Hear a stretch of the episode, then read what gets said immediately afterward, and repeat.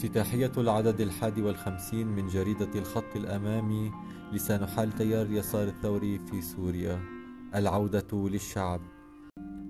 لم تتم هزيمة الثورة الشعبية إلا بمساهمة من الهياكل السياسية التي تدعي تمثيلها للثورة والشعب التي شكلتها وفرضتها دول كبرى وإقليمية مثل المجلس الوطني وبعده الائتلاف وغيرهما. وتجلت هزيمة الثورة علاوة على بحر من الموت والدماء والتشريد والخراب بتمزق القوى اليسارية والديمقراطية الجذرية وضعفها وشبه انعدام وزنها في الأحداث. ما سمح للدول الكبرى روسيا وأمريكا والإقليمية إيران وتركيا أن تستحوذ بقبضتها على بلادنا وحق شعبنا في تقرير مصيره بحرية. هذا الوضع أخذته بعض الأطراف المعارضة الديمقراطية ذريعة لتنخرط في سياق اللجان المعنية بسوريا التي شكلتها مثل هيئة التفاوض واللجنة الدستورية واللتين لا دور للسوريين فيها سوى دور الكومبارس الذي تحدده الدول المتدخلة في سوريا روسيا وأمريكا وإيران وتركيا.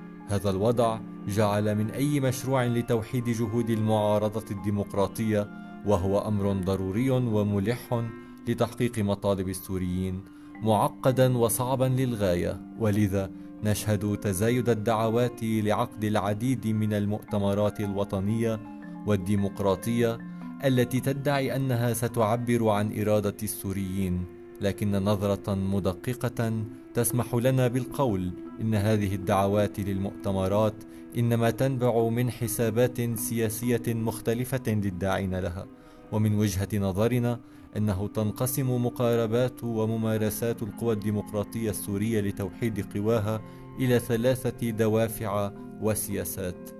الأولى هنالك أطراف منها تعتبر أن مصير سوريا وشعبها أصبح تماما خارج إرادة السوريين ويقبع في يد الدول المتدخلة المذكورة وبالتالي لا خيار سوى في الانخراط فيما تقرره هذه الدول. هيئة تفاوض لجنة دستورية قرار 2254 وهي بالتالي غير معنية في دعواتها لعقد مؤتمرات جامعة حقا بتوحيد المعارضة الديمقراطية. لأن رهانها هو على الدول الممسكة بالملف السوري. الثانية هي قوى أغلبها غير مشاركة في الهياكل الرسمية المذكورة أعلاه ولكنها تشارك الفئة الأولى قناعتها السياسية بأن الحل هو بيد الدول المتدخلة في سوريا ولا شيء آخر. وبالتالي تكون دعواتها لمؤتمرات جامعة مهما كانت النوايا ليست إلا محاولة لتثقيل أوزانها. ومن ثم عرض نفسها على هذه الدول المتدخلة لتضمها إلى هيئة التفاوض أو اللجنة الدستورية. الثالثة هي المجموعات والقوى الديمقراطية التي ترى أنه لا يمكن وبالأحرى لا يجب الرهان على الدول الكبرى والإقليمية المتدخلة في سوريا لأن مصالحها هي التي تعنيها وليس مصالح الشعب السوري وهذا ما أثبتته على أرض الواقع منذ سنوات. وأن الحل بالنسبة لهذه الدول سيكون ناتج توافقاتها على ما يحفظ مصالحها في سوريا وليس ما يحتاجه السوريون لمستقبل أفضل. لم تتم هزيمة الثورة الشعبية إلا بمساهمة من الهياكل السياسية التي تدعي تمثيلها للثورة والشعب التي شكلتها وفرضتها دول كبرى وإقليمية مثل المجلس الوطني وبعده الائتلاف وغيرهما. وتجلت هزيمة الثورة علاوة على بحر من الموت والدماء والتشريد والخراب بتمزق القوى اليسارية والديمقراطية الجذرية وضعفها وشبه انعدام وزنها في الأحداث.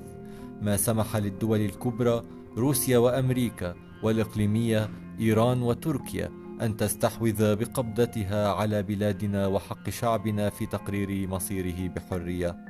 هذا الوضع أخذته بعض الأطراف المعارضة الديمقراطية ذريعة لتنخرط في سياق اللجان المعنية بسوريا التي شكلتها مثل هيئة التفاوض واللجنة الدستورية واللتين لا دور للسوريين فيها سوى دور الكومبارس الذي تحدده الدول المتدخلة في سوريا روسيا وأمريكا وإيران وتركيا. هذا الوضع جعل من أي مشروع لتوحيد جهود المعارضة الديمقراطية وهو أمر ضروري وملح لتحقيق مطالب السوريين معقدا وصعبا للغاية. ولذا نشهد تزايد الدعوات لعقد العديد من المؤتمرات الوطنية والديمقراطية التي تدعي أنها ستعبر عن إرادة السوريين. لكن نظرة مدققة تسمح لنا بالقول إن هذه الدعوات للمؤتمرات إنما تنبع من حسابات سياسية مختلفة للداعين لها ومن وجهة نظرنا أنه تنقسم مقاربات وممارسات القوى الديمقراطية السورية لتوحيد قواها إلى ثلاثة دوافع وسياسات. الأولى هنالك أطراف منها تعتبر أن مصير سوريا وشعبها أصبح تماما خارج إرادة السوريين ويقبع في يد الدول المتدخلة المذكورة وبالتالي لا خيار سوى في الانخراط فيما تقرره هذه الدول. هيئة تفاوض لجنة دستورية قرار 2254 وهي بالتالي غير معنية في دعواتها لعقد مؤتمرات جامعة حقا بتوحيد المعارضة الديمقراطية. لأن رهانها هو على الدول الممسكة بالملف السوري. الثانية هي قوى أغلبها غير مشاركة في الهياكل الرسمية المذكورة أعلاه ولكنها تشارك الفئة الأولى قناعتها السياسية بأن الحل هو بيد الدول المتدخلة في سوريا ولا شيء آخر. وبالتالي تكون دعواتها لمؤتمرات جامعة مهما كانت النوايا ليست إلا محاولة لتثقيل أوزانها. ومن ثم عرض نفسها على هذه الدول المتدخلة لتضمها إلى هيئة التفاوض أو اللجنة الدستورية. الثالثة هي المجموعات والقوى الديمقراطية التي ترى أنه لا يمكن وبالأحرى لا يجب الرهان على الدول الكبرى والإقليمية المتدخلة في سوريا لأن مصالحها هي التي تعنيها وليس مصالح الشعب السوري وهذا ما أثبتته على أرض الواقع منذ سنوات. وأن الحل بالنسبة لهذه الدول سيكون ناتج توافقاتها على ما يحفظ مصالحها في سوريا وليس ما يحتاجه السوريون لمستقبل أفضل.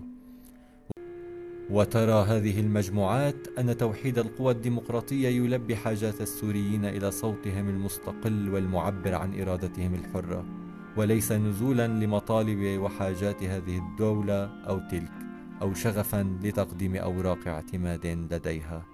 بالتأكيد أن الفئة الثالثة من المجموعات والقوى الديمقراطية هي التي تحظى بدعمنا ونشاطنا وعلى أسس عملية ومهام مباشرة لأن الشعب السوري بحاجة إلى صوت وجسد سياسي تحالفي يعبر عن مصالحه ويجد نفسه فيه ويعطيه املا بالمستقبل ورغبة بالنضال مجددا من أجله مستقبلا يتطلب النضال المشترك بمشاركة الجماهير الشعبية ويقوم على إطلاق المعتقلين وكشف مصير المغيبين وعودة اللاجئين والنازحين إلى ديارهم وإعادة توحيد البلاد وإخراج المحتلين وبناء نظام سياسي ديمقراطي يحل القضايا القومية وتحقيق العدالة الاجتماعية. إنها ضرورة العودة للشعب بكل المعاني السياسية والعملية والتنظيمية فالجماهير الشعبية هي ذات التغيير وموضوعه. تيار اليسار الثوري في سوريا 10 7 2021 تيار اليسار الثوري في سوريا 10 7 2021